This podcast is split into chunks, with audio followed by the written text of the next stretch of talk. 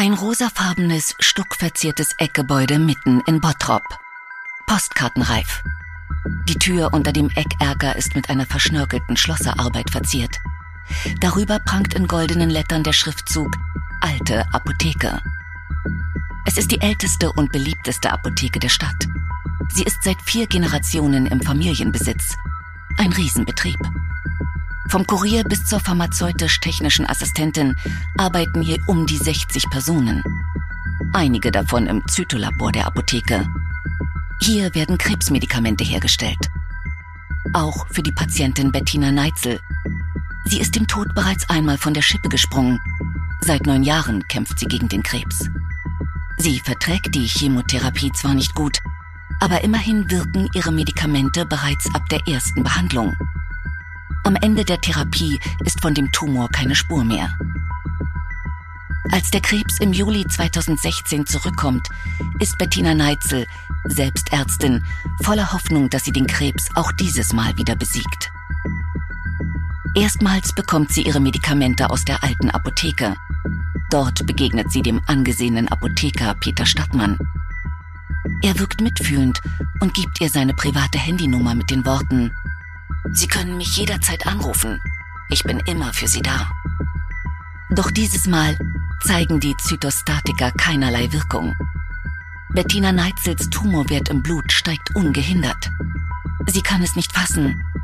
Mit zitternder Stimme berichtet sie später in einem Interview von ihrem Chemozyklus. Erste Therapie, nichts. Zweite Therapie, nichts.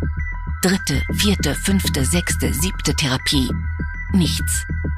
Zu ihren Freundinnen sagt sie, ich glaube, ich krieg da nur Wasser. Ich merke nichts, keine Nebenwirkungen und das Blutbild ändert sich nicht. In Rücksprache mit ihrer Onkologin startet sie eine Immuntherapie mit einem Antikörper, der für ihre Krebsart noch gar nicht zugelassen ist. Ein sogenannter Off-Label-Use. Ein letzter Versuch. Die alte Apotheke liefert die erste Infusion im November 2016. Doch nach drei Wochen kommen die Blutwerte. Neitzels Tumormarker, normalerweise bei unter 35, ist auf 12.000 gestiegen. Bettina Neitzel beginnt ihre eigene Beerdigung zu organisieren und warnt ihre Familie vor.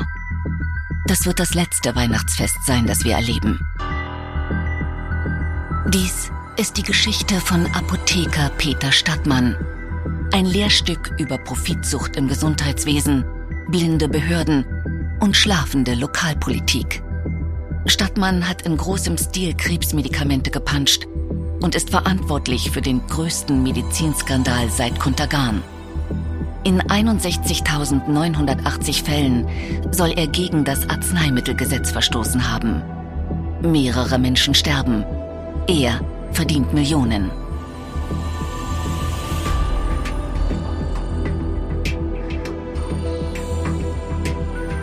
Medical Crimes. Mörder in Weiß. Der Podcast über medizinische Verbrechen. Mein Name ist Antje von der Aalen.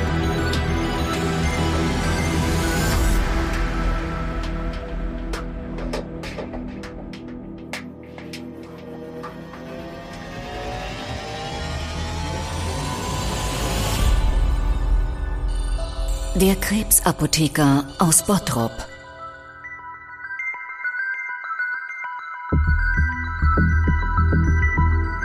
Unterdosiert und verunreinigt. Peter Stadtmanns Fall erinnert an den Schwarz-Weiß-Filmklassiker Der dritte Mann. Ein Dealer verpanscht in Wien kurz nach dem Ende des Zweiten Weltkriegs lebensrettendes Penicillin. Peter Stadtmann betrügt in seiner Laufbahn über 4600 Menschen in sechs Bundesländern um ihre Krebsmedikamente, indem er die Arzneien unterdosiert und verunreinigt. Manches Mal verdünnt er die Präparate um ein Drittel, mal bis zu 90 Prozent.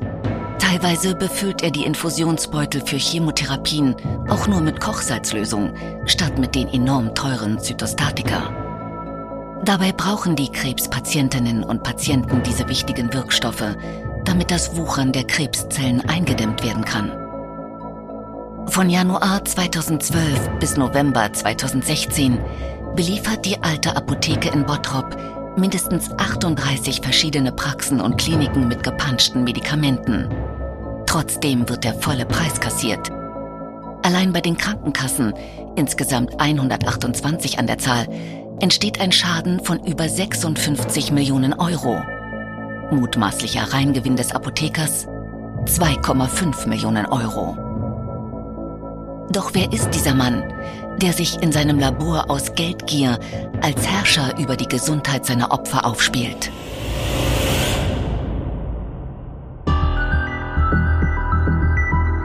Das Berufsethos des Apothekers. In der Schule sitzt Peter Stadtmann in der ersten Reihe, bei den Strebern. Die coolen Kinder sitzen dahinter und lachen über seine Prinz Eisenherz Frisur. Heute hat er eine Glatze. Anfang der 80er Jahre trägt er Buntfaltenhosen zu Polundern über karierten Hemden. Die anderen Jungs geben mit Lederjacken an. Wenn sie nicht gerade Fußball spielen, ohne Peter. Schon als Kind ist er etwas übergewichtig. Zu einem seiner Geburtstage sitzen seine Eltern mit ihm in einer Eisdiele in der Fußgängerzone gegenüber der alten Apotheke, als zwei Mitschüler zufällig vorbeikommen. Die Eltern bestehen darauf, dass sich die beiden zu ihnen setzen. Ein trauriger Geburtstag. Keine Party, keine Spiele, nur Eis mit zufällig dazugeholten Kindern. 2009. Peter Stadtmann ist inzwischen knapp 40 Jahre alt. Er führt die Dynastie seiner Familie fort und übernimmt die Apotheke von seiner Mutter. Für das Kennzeichen seines BMW X5 hat er sich die Kombination AA 111 ausgesucht. Das doppelte A steht für alte Apotheke. Er wird zum angesehenen Mann in der Stadt.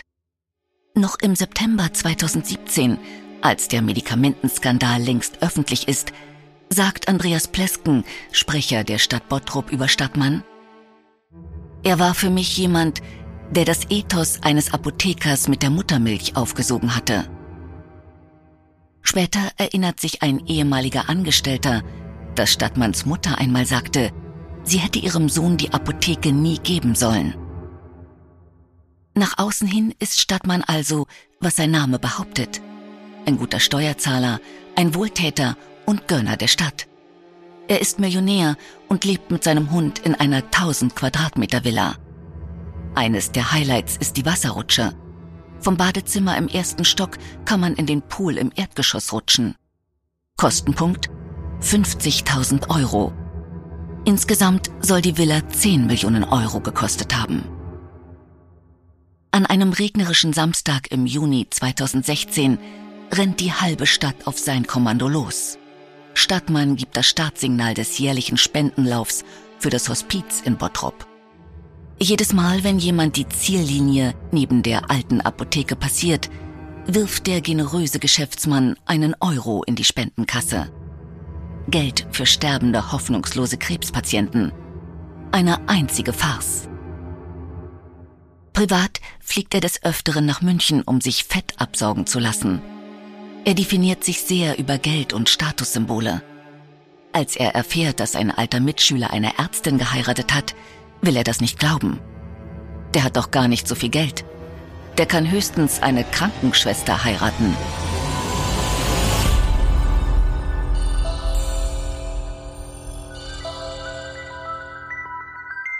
Im Akkord gepanscht.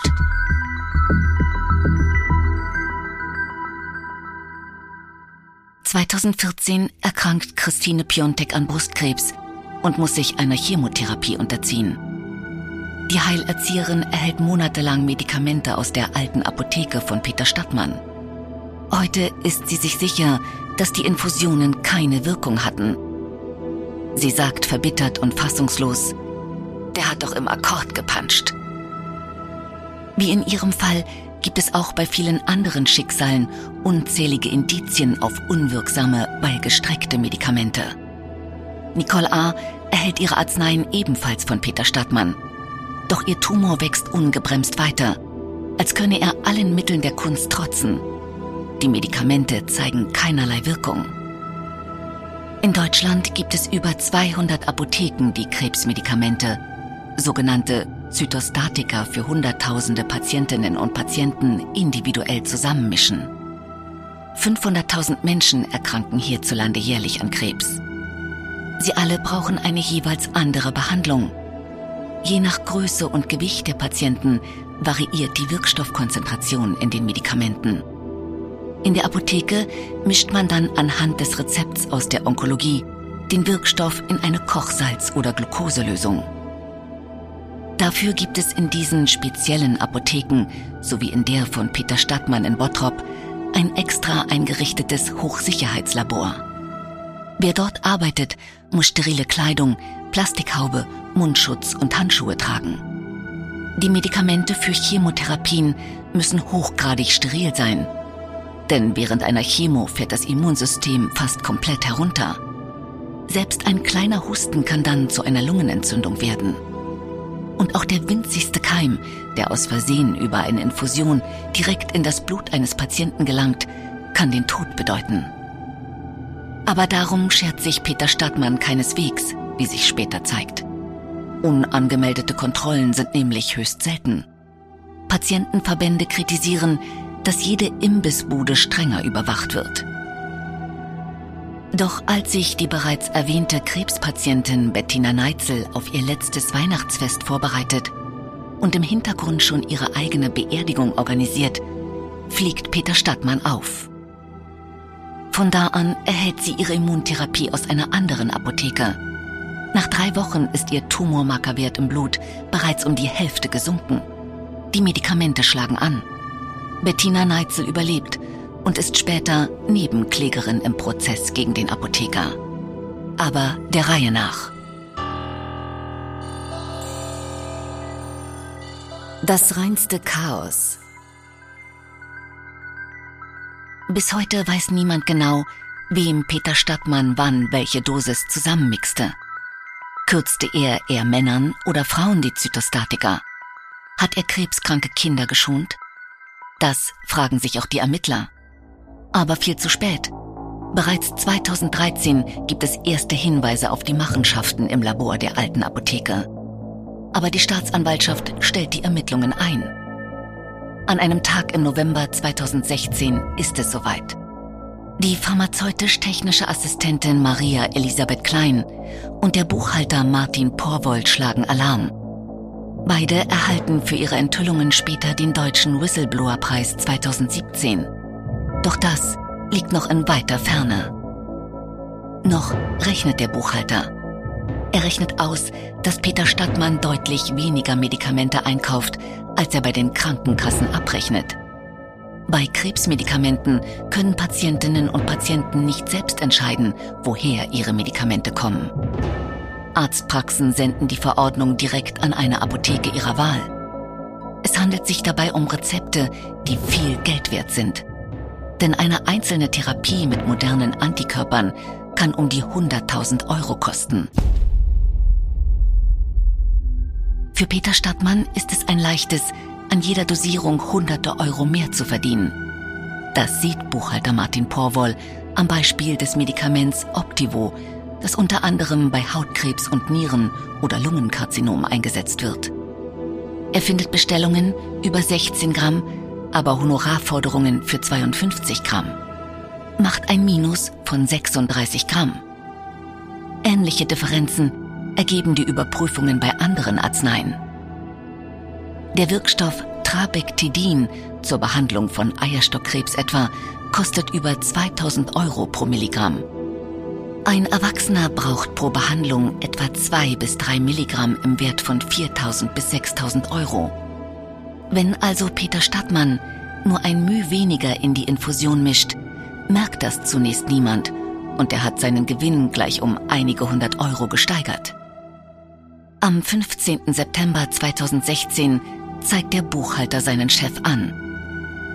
Marie Elisabeth Klein, der zweiten Kronzeugin, stößt parallel dazu auf, wie ihr Chef die Hygienestandards im Reinraumlabor immer wieder missachtet. Er betritt den Arbeitsplatz in Straßenkleidung und bringt sogar seinen Hund mit. Dann kommt es zu einem alles entscheidenden Zwischenfall.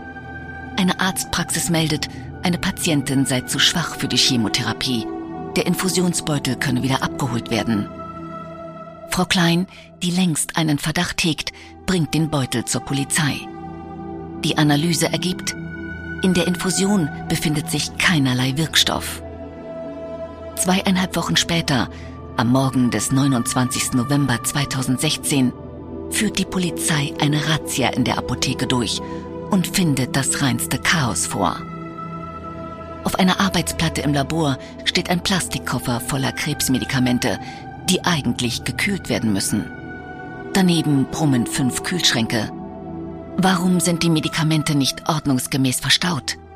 Und warum fehlt durchweg das Herstellungsdatum?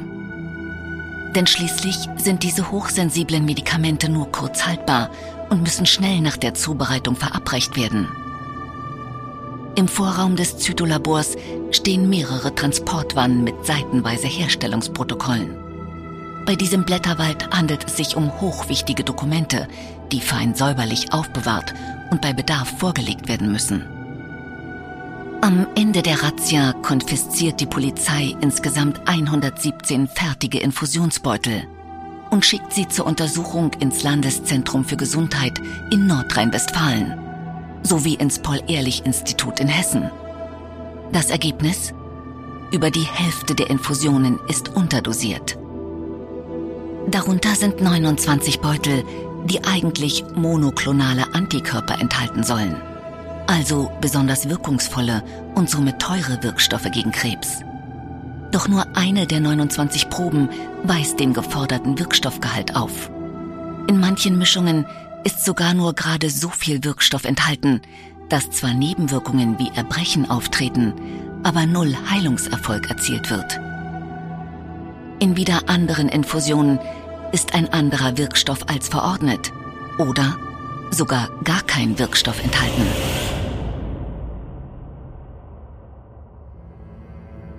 Der Tag im November 2016, an dem Peter Stadtmann festgenommen wird und in Untersuchungshaft kommt, ist für Krebspatientin Bettina Neitzel ihr persönliches 9-11. Sie wird diesen Tag nie vergessen. Als sie im Internet von der Festnahme und den Vorwürfen liest, hat sie nicht den geringsten Zweifel. Sie denkt, der hat das auch mit mir gemacht. Möglicherweise hat sie seit fast fünf Monaten nur Kochsalzlösung erhalten. Schon vier Tage später bekommt sie ihre Antikörpertherapie aus einer anderen Apotheke. Innerhalb kurzer Zeit fällt ihr Tumormarker von 12.000 auf 6.000. Ihr Tumor verschwindet. Dafür treten nun Metastasen in der Leber auf. Denn der Krebs hat mittlerweile gestreut. Es besteht eigentlich keine Chance mehr auf Heilung. Das weiß die Ärztin. Die Patientin Nicole S. wiederum hört von der Razzia und der Festnahme im Radio. Sie bricht vor ihrer Mutter in Tränen aus. Mama, ich krieg meine Medikamente auch von dem weint sie verzweifelt. Drei Wochen später ist sie tot. Nicole S. hinterlässt ihre achtjährige Tochter Lara.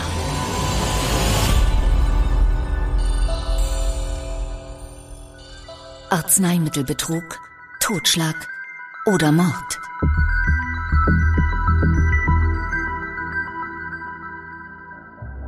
Laut Staatsanwaltschaft sind 3700 Krebspatientinnen und Patienten betroffen.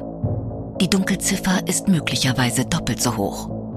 Es wird ewig dauern, alle ausfindig zu machen und zu informieren. Im November 2017 beginnt in Saal 101 des Landgerichts Essen der Prozess gegen den Chef der alten Apotheke in Bottrop. Stadtmann sitzt bereits seit einem Jahr in Urhaft. Die Anklageschrift umfasst 820 Seiten. Peter Stadtmann, zu diesem Zeitpunkt 47 Jahre alt, sollen über 60.000 Fällen Arzneimittel entgegen der pharmazeutischen Kunst hergestellt haben, lautet der Vorwurf. Staatsanwalt Rudolf Jakubowski beziffert den Gesamtschaden auf 56 Millionen Euro und verliest 59 Monatsabrechnungen der Apotheke.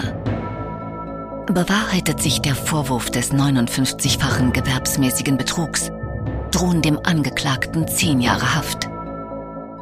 Doch gleich drei Nebenklageanwälte von betroffenen Krebspatienten oder deren Hinterbliebenen beantragen, den Prozess an ein Schwurgericht zu überweisen.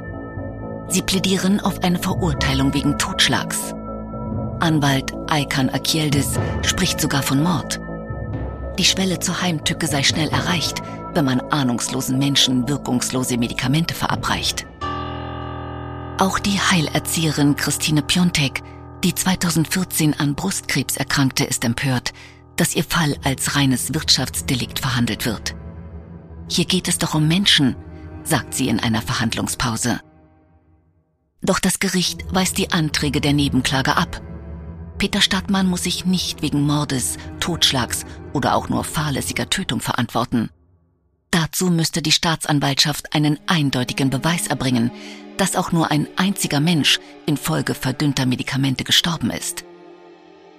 Währenddessen starrt Peter Stadtmann von der Anklagebank aus die vier Frauen an, die ihm gegenüber sitzen. Darunter auch Christine Piontek. Der hat mich regelrecht fixiert. Aber wir haben es ausgehalten. Schließlich haben wir schon ganz andere Dinge durchgestanden. Der Prozess dauert acht Monate. Insgesamt 44 Verhandlungstage, an denen Peter Stadtmann nichts tut, als zu schweigen. Am 6. Juli 2018 ergeht das Urteil. Noch kurz vorher fordern die vier Verteidiger des Angeklagten, darunter Ulf Reuker, einen Freispruch. Reuker mahnt an, trotz umfänglicher Expertisen und Analysen über die Dosierung der Zytostatika sei kein klarer Beweis für die Schuld von Peter Stadtmann erbracht worden. Er sagt, im Ergebnis sind wir genauso schlau wie zu Beginn des Verfahrens. Tatsächlich weiß niemand, welcher Patient welche Medikamentendosierung bekam und ob er oder sie gerade deshalb verstarb. Es konnte auch nicht geklärt werden, wie viele Betroffene unterdosierte Medikamente bekommen haben. Deswegen verurteilt das Essener Landgericht Peter Stadtmann auch nicht wegen Mordes oder Totschlags, sondern wegen Betrugs und Verstoßes gegen das Arzneimittelgesetz. Im Urteil ist von mehr als 14.000 gepanschten Medikamenten die Rede. Das Strafmaß? Zwölf Jahre Haft und lebenslanges Berufsverbot. Außerdem ordnen die Richter die Einziehung von 17 Millionen Euro aus Stadtmanns Vermögen an. Diesen Schaden soll er durch seine Taten den Krankenkassen verursacht haben. Die Staatsanwaltschaft war sogar von 56 Millionen Euro ausgegangen. Doch die Frage nach dem Motiv bleibt. Der Richter unterstellt dem Verurteilten pure Habgier. Aber warum ging Peter Stadtmann tagtäglich das Risiko ein, für seinen Fusch in den Knast zu wandern? Etwa wenn er unverfroren seinen Hund mit ins Labor nahm. Dummheit? oder Dreistigkeit? Und welche Rolle spielt das strenge Elternhaus? Hat ihn die dominante Mutter als Erbe des Familienbetriebs in einen Beruf gezwungen, den er nie wollte? Als der Vorsitzende Richter Johannes Hidding dem Verurteilten das letzte Wort erteilt, zieht Stadtmann das Mikro zu sich heran. Eilig drückt er den Knopf zum Sprechen und sagt, ich möchte mich nicht mehr äußern ein respektloser Schlag ins Gesicht der Betroffenen. Doch nicht alle erleben diesen Moment mit. Eine Nebenklägerin erlag zwei Wochen vor der Urteilsverkündung ihrem Krebsleiden.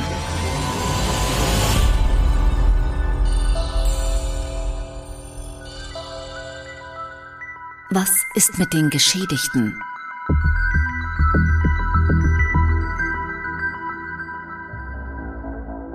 Vier Tage nach dem Schuldspruch am 10. Juli 2018 legen die Verteidiger von Peter Stadtmann Revision gegen das Strafmaß ein. Parallel kümmert sich die Justiz um weitere wirtschaftliche Prüfungen. Im April 2019 wird gegen Peter Stadtmann wegen Korruptionsverdachts ermittelt. Er soll eine Gesellschaft finanziell unterstützt haben, dessen Inhaber, ein Arzt, im Gegenzug Krebsmedikamente in der alten Apotheke bestellt hat. Inwiefern mögliche Opfer des Apothekers Entschädigungen erhalten, hängt auch vom Insolvenzverfahren ab, das schließlich im Juni 2020 startet. Potenzielle Gläubiger des Apothekers haben bis dahin Ansprüche von mehr als 120 Millionen Euro angemeldet. Währenddessen ruhen alle Schmerzensgeldverfahren. Die Patientinnen und Patienten müssen ihre Forderungen beim Insolvenzverwalter anmelden. Aber ist ausreichend Insolvenzmasse vorhanden, um die Forderungen von Geschädigten und Krankenkassen auch nur ansatzweise auszugleichen? Das ist mehr als ungewiss. Immerhin erklärt der Bundesgerichtshof im Juli 2020 die Verurteilung Stadtmanns zu zwölf Jahren Haft und lebenslangem Berufsverbot für rechtskräftig. Doch auch damit ruht der Fall noch lange nicht. Stadtmanns Pfuschereien beschäftigen die Politik. Im April 2021 erklärt Nordrhein-Westfalens Gesundheitsminister Karl-Josef Laumann, einen Opferschutzfonds einrichten zu wollen. Das schreibt er einer Krebspatientin, die in hunderten Mails und Briefen um Hilfe für die Betroffenen gefleht hat. Heike Benedetti. Auch ihre Medikamente kamen von Peter Stadtmann. Mit der Nachricht über die Hilfe vom Land fällt eine große Last von ihr ab. Sie sagt, es hat sich gelohnt, für Gerechtigkeit zu kämpfen. Doch vielleicht kann es in diesem Fall überhaupt keine Gerechtigkeit geben. Einzelvergehen oder Systemfehler.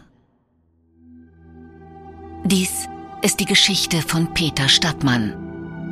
Sie zeigt, dass kranke Menschen viel zu sehr von der Integrität und Berufsethik der behandelnden Personen abhängig sind.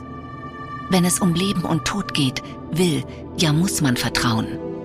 So wie viele tausend Menschen Peter Stadtmann und seinen Medikamenten vertraut haben. Doch Peter Stadtmann hat dieses Vertrauen missbraucht. Lange unbemerkt. Weil Arzneimittel zu lasch kontrolliert werden.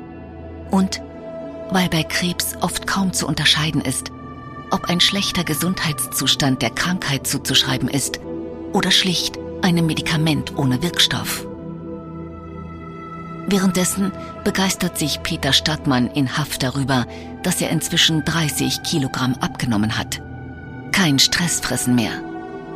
Denn im Gegensatz zu seiner Medikamentenpanscherei wird sein Leben nun durchaus streng kontrolliert.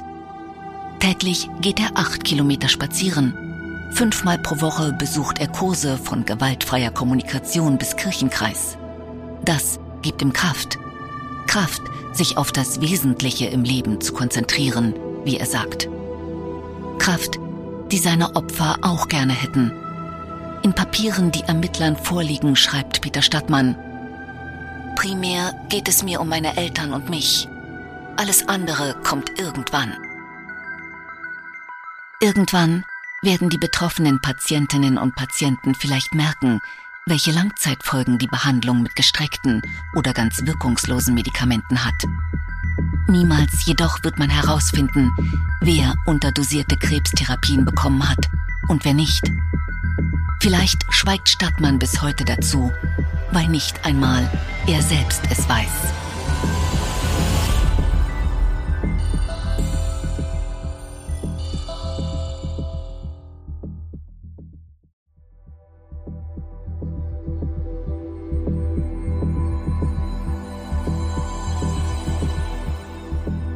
Medical Crimes Mörder in Weiß ist ein Podcast von Podimo, produziert von Bose Park Productions.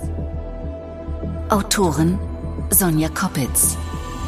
Redaktion Caroline Köhler. Produzentin Sue Holder. Schnitt und Sounddesign Fabio Lautenschläger und Pascal Mokrosch. Sprecherin Antje von der Ahe.